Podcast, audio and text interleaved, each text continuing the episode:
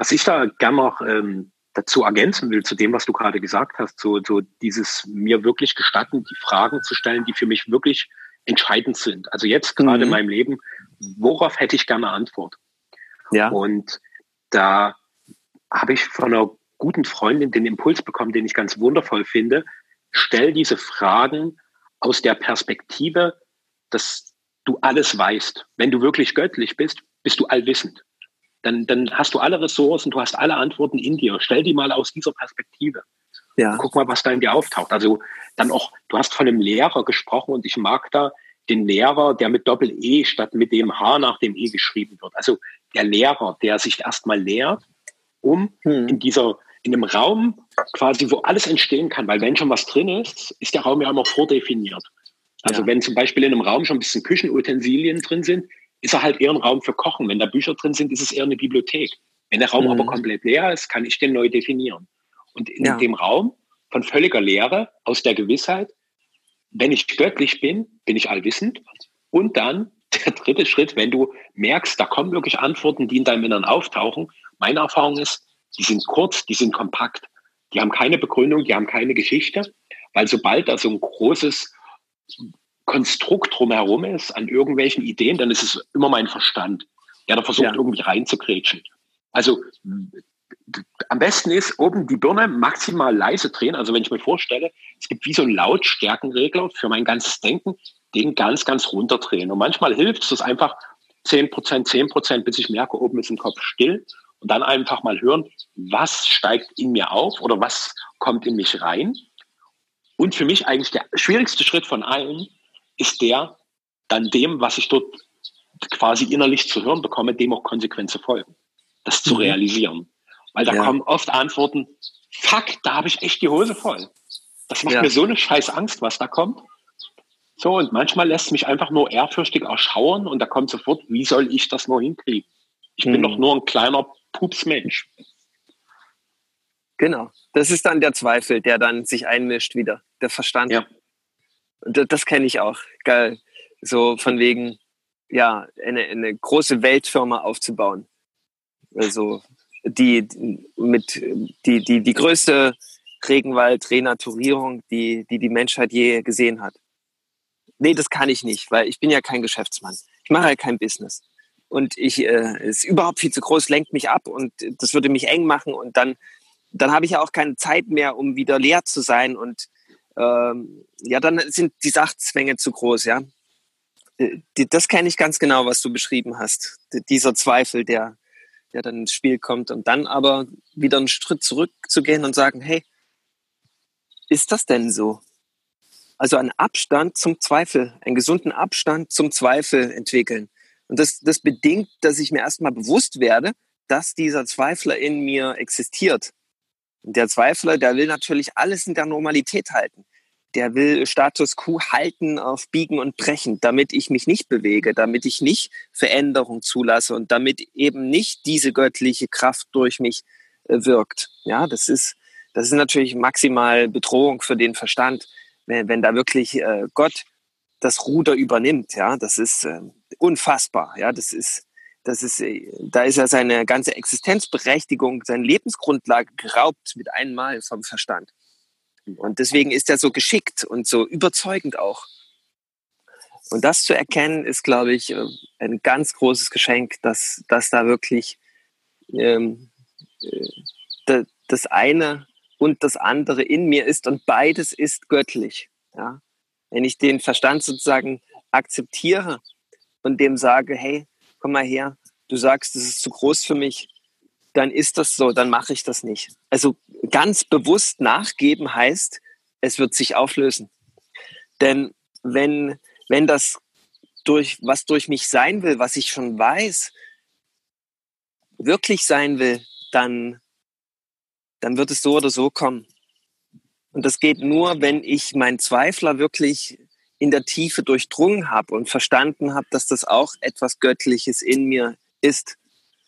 Also wenn das wie so ein Tandem irgendwann wird, dann wird sich automatisch der Zweifler hinten anstellen, weil, weil die natürliche Rangordnung ist nun mal erst das Göttliche und der Verstand, der Zweifel, ist der Diener. Das wird der Verstand verstehen. Aber er möchte so ein bisschen bauchmietzelt werden. Ja, das ist ganz wichtig. Das hat zumindest bei mir funktioniert. Ja, und was du noch gesagt hast mit den Fragen, da wollte ich auch nochmal ergänzen. Ich würde sagen, bevor man sich jetzt irgendwelche Fragen ausdenkt, kann man ja die Frage stellen, was sind denn eigentlich die Fragen, die ich hier auf der Erde in dieser Inkarnation zu lösen habe? Ja, da, da kommt man raus aus dem Karussell von wegen Mindmaps erst machen und kann man alles machen, aber äh, so diese Analyse, ja, diesen analytischen, kontrollierten Weg zu gehen, das, äh, das ist dann vorbei. Ja. Du plädierst ja auch maximal für Kontrollverlust. So, das, das, was kon kontrolliert, ist ja immer mein Verstand. Der will ja immer mhm. ein bestimmtes Konstrukt, eine bestimmte Lebenssituation aufrechterhalten, weil er irgendwie meint, dass, dass wenn, wenn das verloren geht, bin ich auch verloren. Also bei mir ist das in meinem Verstand, wenn ich den beobachte, ist das ein unmittelbarer Zusammenhang.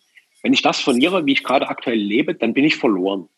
Und mhm. so mein, mein inneres Empfinden, also was ich mir da selbst vorgaukle, ist so, dass ich dann in eine Situation komme, dass ich wie in einem ewigen Absturz bin. Also ich komme niemals auf. Also ich stürze die ganze Zeit in die Tiefe, Tiefe, Tiefe, Tiefe und ich komme niemals auf. Und diese schreckliche Angst, oh Gott, wann ist der Moment des Aufpralls, der Moment des Todes, der setzt nie ein. Also das ist so mein inneres Ding, was mich mhm. einfach immer von, von, von so den Grenzen meiner aktuellen Realität fernhält. Ja. Das ist wie, als wäre da so, so ein Sicherheitsabstand und so ja. ein Stromzaun, der mich immer wieder zurückwirft. Ja. Und wenn ich so auf meinen Weg gucke, merke ich, bei mir ist es so ein permanentes Ausdehnen dieser Grenzen. Manchmal ist ja. es, dass die Grenzen zusammenbrechen, auf sehr brachiale Art und Weise. Manchmal habe ich es geschafft, irgendwie drüber zu klettern oder irgendwie eine Tür einzubauen. Und manchmal lösen die sich einfach auf. Also ich habe mhm. da schon ganz viele Erfahrungen gemacht. Und dort entsteht für mich, weil ich habe vorhin diesen Begriff der Vollkommenheit mit reingebracht. Also in, ich übersetze das mal, wie ich es verstehe. Das bedeutet, voll in das zu kommen, was ich wirklich bin. Also es ist eine Bewegung, die da entsteht und die bedeutet, dass ich all das, was ich tatsächlich bin, in der gesamten Fülle erfahren kann. Und das bedeutet beispielsweise auch, dass ich den Zweifler in mir erfahre, denjenigen, der hart verurteilt. Also ich merke, bei mir gibt es ja nicht nur einen Anteil, sondern da gibt es total viele. So ein übelstes Spektrum an unterschiedlichsten Stimmen, Persönlichkeiten, die in mir als ein Systemmensch leben und permanent bei ganz vielen Sachen irgendwie mitplappern. Mal laut, ja. dominant und manchmal eher im Hintergrund so ein bisschen sticheln oder ganz in der Tiefe nur manipulierend. Also sehr, sehr abgefahren, was da so in uns Menschlein abgeht. Ja, ja, also das, das nenne ich das geschickte, äh, überzeugende Gewand des, des Verstandes. Ja, der kann, kann sich unglaublich gut maskieren und täuschend echt als, als absolute Wirklichkeit erscheinen. Ja, wo, wo man, wo man einfach sagen muss, ja, dann, dann machen wir das so. Ja, das, das der kriegt einen rum, der, der kennt einen viel besser am Ende als man sich selbst. Ja, ist auch erschreckend, ja, wenn das so sein sollte. Aber ist auch so. Und äh, ein Bild ist mir dann noch gekommen, ähm, was du gesagt hast, hey, du fällst und fällst und fällst, ja. Da ist mir hm, das Bild gekommen, tiefer als in Gottes Hände kannst du gar nicht fallen. Ja, und der, der oben auf der Klippe steht und ähm, Paragleiten möchte zum Beispiel, ja, der muss erstmal springen und fällt erstmal ein Stück, ja, und, und fällt vielleicht das Stück, wo man noch irgendwie einen Ast halten könnte, ja. Und äh, die Angst sagt, na halt dich besser fest, da kannst du nichts verkehrt machen. Und der, der aber schon um diesen Flugprozess weiß, wird sagen, nee, der, die notwendige Geschwindigkeit wird mir den notwendigen Auftrieb geben, ja, dass ich in die Höhe steige und nicht falle. Und genauso ist das dann. Wenn man ganz in Hingabe, ganz im Loslassen ist, dann, dann fällt man erstmal und das fühlt sich erstmal die Angst, der Verstand wird wieder sagen, hey, äh, Leute, äh, du stirbst, ja, halt dich an dem Ast fest. Hier geht's tief runter und da tot. Und irgendwo hat der Verstand auch recht. Man muss den immer irgendwie verstehen lernen, weil, weil, weil dein altes Sein stirbt tatsächlich. Keine Frage. Ja, diese, diese Kontroll-Freak-Show, die hat dann ein Ende. Ja, das äh, gibt da nichts mehr zu kontrollieren. Es gibt keinen Stress mehr. gibt keine Probleme mehr, ja. Ja. Weil du bist dann einfach ganz und gar. Und äh, Probleme sind dann Herausforderungen, ja. Da kommt zum Beispiel als Parakleider eine Gewitterfront, ja. Da musst du natürlich dann handeln oder es handelt durch dich. Du wirst dann durch die Intuition gesteuert, ja. Und das ist dann ein Wissen, das ist ultimativ, da gibt es keine Diskussion mehr. Das ist prinzipiell. Ja, alles, was prinzipiell ist, da, da, da sagt der Verstand, äh, pff, ja, fällt mir nichts mehr ein. Hast recht. Stimmt. Okay, stelle ich mich hinten an. Und da ist natürlich, wie du gesagt hast, spannend, an sich genau die Situation im Leben rauszusuchen. Hey, wo ist denn meine größte Angst? Was ist, wenn ich heute nur noch das mache, was mir richtig, wo ich richtig die Hosen voll habe? Und dann mal teste, ob, ob dann wirklich das einsetzt. Ja, das, das ist spannend. Vielleicht habe ich das auch zu sehr äh, schon damit, mit diesen Gedanken experimentiert. Manchmal mehr als, als, als, als gesund war, aber halt mein Weg gewesen.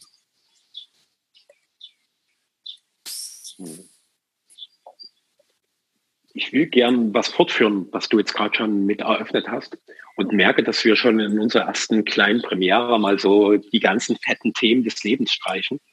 Und äh, das Thema, was für mich gerade so präsent ist, das Thema des Todes, des Sterbens. Und ich ja. glaube, dass das meiner Beobachtung nach so die ultimative Angst ist, vor der wir immer wieder stehen. Die Todesangst? Und die Todesangst, ja. Ja. Und die, diese Bereitschaft dazu, immer wieder zu sterben, bedeutet ja gleichzeitig, dass ich bereit bin, immer wieder neu geboren zu werden. Mhm. Und die, diese, diese Geburtsprozesse, die, wir sind ja gerade in einer Zeit, wo für meine Wahrnehmung gerade auf der gesamten globalen Ebene ein Geburtsprozess stattfindet, der gleichzeitig massive Sterbeprozesse mit sich bringt. Mhm. Einfach deutlich wird, dass ganz viele Konstrukte, die wir Menschen über viele Generationen geschaffen haben, irgendwie erstmal zumindest auf eine Endlinie zulaufen. Und meine Annahme ist auch, dass die jetzt nach und nach sterben werden. Und das wird kein geiler Prozess. Das, das, das will ich keinem sagen. Also Sterben ist halt was. Und dort komme ich wieder zu dem, was du schon gesagt hattest. Gelingt es mir, in diesem Sterbeprozess total hingebungsvoll zu sein, mich dem anzuvertrauen, so und zu sagen, mach's mit mir. Übernimm das und führe mich genau dahin, wo ich hinkommen soll. Mhm. wenn es mir gelingt, so immer wieder hingebungsvoll in diese Sterbeprozesse hineinzugehen, ist meine bisherige Erfahrung, dass ich immer auf einer höheren Ebene wiedergeboren werde. Also auf einer höheren Ebene meines Bewusstseins, meiner Fähigkeiten, der Möglichkeiten, die mir in diesem Leben zur Verfügung stellen. Also so wirklich, es geht in die, die dunkle Tiefe des Todes und irgendwann komme ich in einer deutlich lichteren Höhe neugeboren wieder hervor. Yippie, ja. Sehr geil. Ja, das ist wie wenn, wenn man den, äh, wie man, also wenn man beim Computerbild bleibt, wie wenn man ein Upload macht. Ja, man sagt, hey Gott, ab jetzt will ich wirklich dein, äh, dein Werkzeug sein oder sowas. Oder jetzt will ich, dass die Seele in mir wirklich inkarniert, irgendwie so eine Einwilligungserklärung. Und dann, wenn, wenn man das dem Computer sagt, äh, dann muss man ja den Computer auch erstmal runterfahren. Ja, der, der braucht erstmal so, so ein ganz, wieder ganz leer sein, ganz Stillstand. Und wenn man ihn dann startet, dann ist, sind halt alle Fähigkeiten äh, integriert. Ja, dann laufen alle Apps auf einmal wieder, alles funktioniert wieder reibungslos, voller Fluss. Ja, und äh, genauso ist das ja mit dem Sterben. Mhm. Ja, und ich, ich sage jetzt mal, was mir für ein Gedanke gekommen ist, wenn du diesen Prozess wirklich durchfühlt und durchlebt, ganz bewusst durch, durchzelebriert hast, dann wirst du begreifen, dass dein, dein Leben ewig ist. Ja, dass, dass es sozusagen keine Fehler zu machen gibt auf diesem Weg, auf die, äh, in diesem großen Spiel. Das, es geht immer weiter.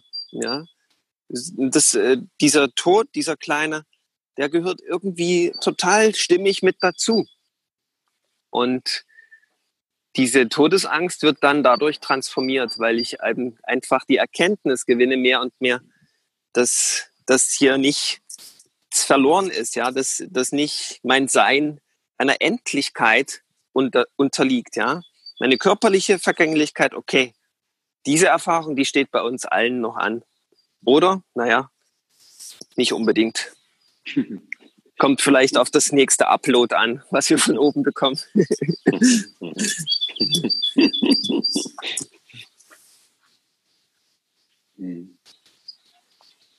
Und da hast du auch so dieses Bild eröffnet, dass das Leben ja eine permanente Bewegung ist. Und wir Menschen haben uns irgendwann mal dieser an sich mit etwas Abstand betrachtet völlig konfusen Idee verschrieben, dass wir bestimmte Dinge äh, aufrechterhalten wollen, dass es so bleiben soll, wie es ist. Ja. Es ist in dem Prozess, wo wir hier auf dieser Welt leben, komplett unmöglich. Es geht einfach nicht. Es ja. kann nicht so bleiben, wie es ist.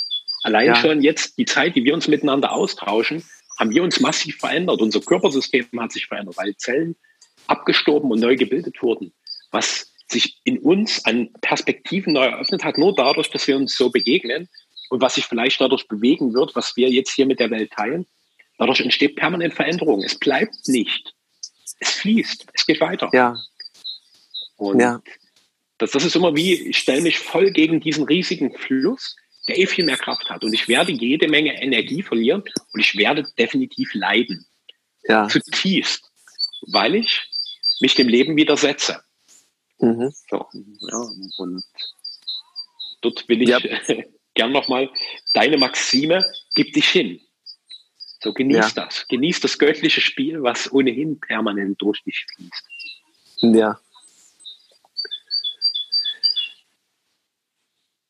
Ja, da ist jetzt eine, eine, eine gute Stille erreicht, wieder mal.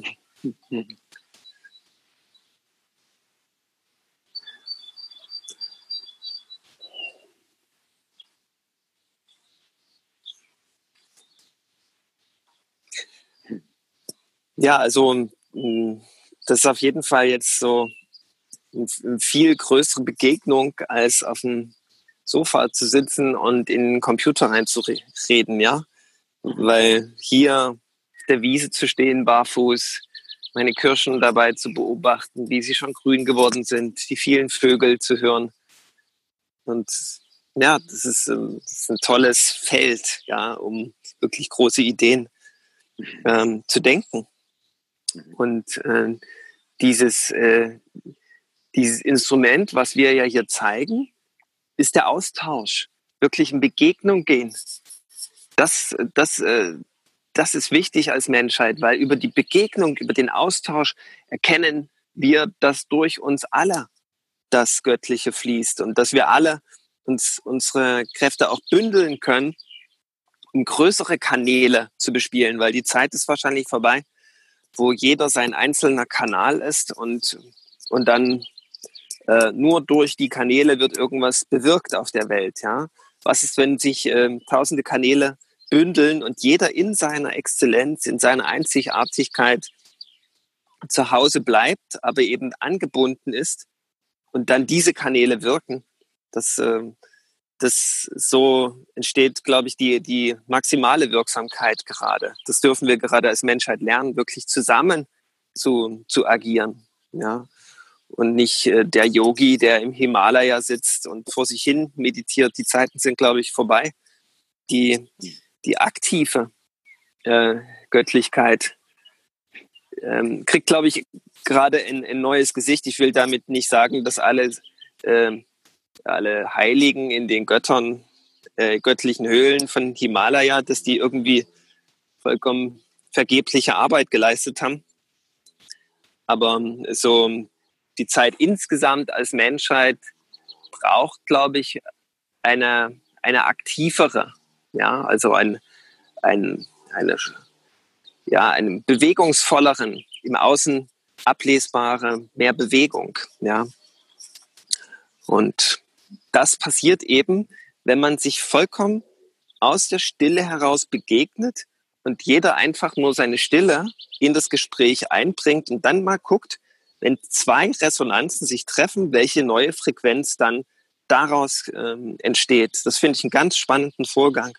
Und ich finde, so könnte man allen menschlichen Austausch ähm, gestalten, wenn man, wenn man nur das mal als Bild zulässt ähm, und versteht, was da für eine Kraft drin steckt.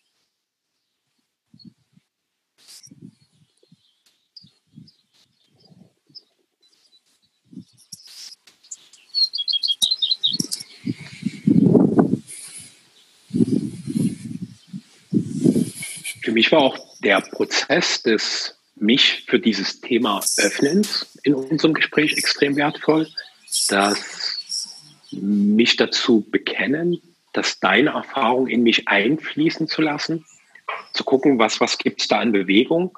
Und da wird auch deutlich, dass die Art und Weise, wie wir meinen, miteinander kommunizieren müssen, dass da noch viel, viel größere Qualitäten drin stecken, die wir wahrscheinlich bisher nur sehr unzureichend, möglicherweise gar nicht nutzen.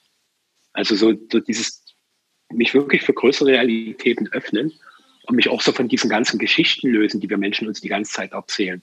Also die Geschichten, was da wohl irgendwie in der Welt passiert, was der jetzt wieder gemacht hat, was dort falsch läuft. So, das, das ist alles so eine Dauerbeschäftigung, wo wir nicht zu dem Eigentlichen kommen, zu dem Eigentlichen, ja. was wir sind. Weil wir immer nur Stellvertreter Dinge in unser Leben hineinnehmen, aber nie voll vertreten für uns selbst dastehen. Ja. Vollvertretung für mich selbst heißt, ich rede über meine Erfahrung, ich rede über das, was mich bewegt und gucke, was durch das, was ich damit teile, an Bewegung in meinem Umfeld entsteht und gehe diese Bewegung mit, nehme die auf. Wo ja. entsteht Widerspruch? So, wo, wo sind einfach Dinge, wo, wo diese Bewegung in mir noch eine größere Lebendigkeit erfährt? Und finde das wundervoll, so den Raum, den wir da jetzt hier kreieren, zu sagen, okay, wir gestatten uns das einfach, so einen Raum mal öffentlich zu machen in die eigene ja. Tiefe zu gehen, das zu zeigen und zu gucken, was passiert, wenn wir das mit anderen Menschen teilen. Was bewirkt das in denen? Ja, das, das nehme ich auf jeden Fall jetzt als die große Erkenntnis hier mit aus dem Gespräch mal wieder, dass, mhm. dass das einfach so ein kompletter Unterschied ist, wenn man sich sachbezogen über Themen austauscht, die schon passiert sind oder die jemand berichtet hat.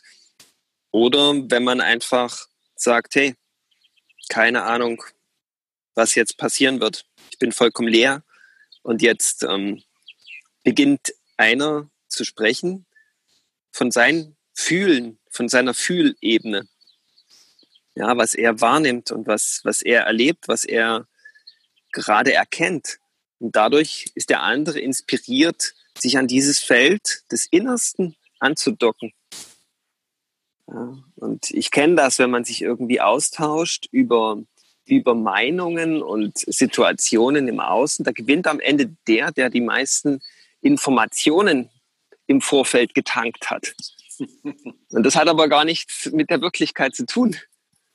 Das ist nur ein, ein, ein, ein, dominantes Spiel, ein Machtspiel, was da abläuft. Aber das ist nicht wirklich Dialog in, in der göttlichen äh, Vorsehung, ja, wie, wie es eigentlich gedacht ist. Und das ist gerade dran, ja, die, das ist wahrscheinlich noch mal eine Extrasendung wert mit, mit der ganzen Krise, die die Menschheit gerade durchlebt. Aber so viel ist gewiss, solange wir uns davon abhängig machen, von diesen Meinungen und Geschichten, die da erzählt werden, werden wir nicht unser eigentliches Potenzial leben. Das ist wie, wenn ich dann, indem ich auf die Bremse trete, wenn ich mir das permanent reinziehe, diesen Krimi da draußen.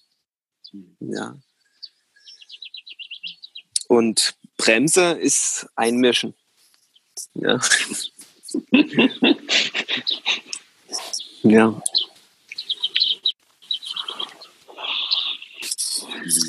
Jetzt haben wir die zweite Sendung schon voll.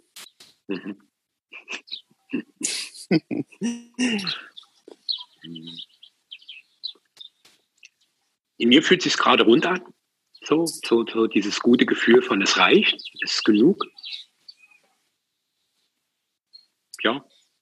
Ja, also ich sehe viele, viele Kisten, die von vorne auf uns zukommen und die es sehr reizvoll ist zu öffnen.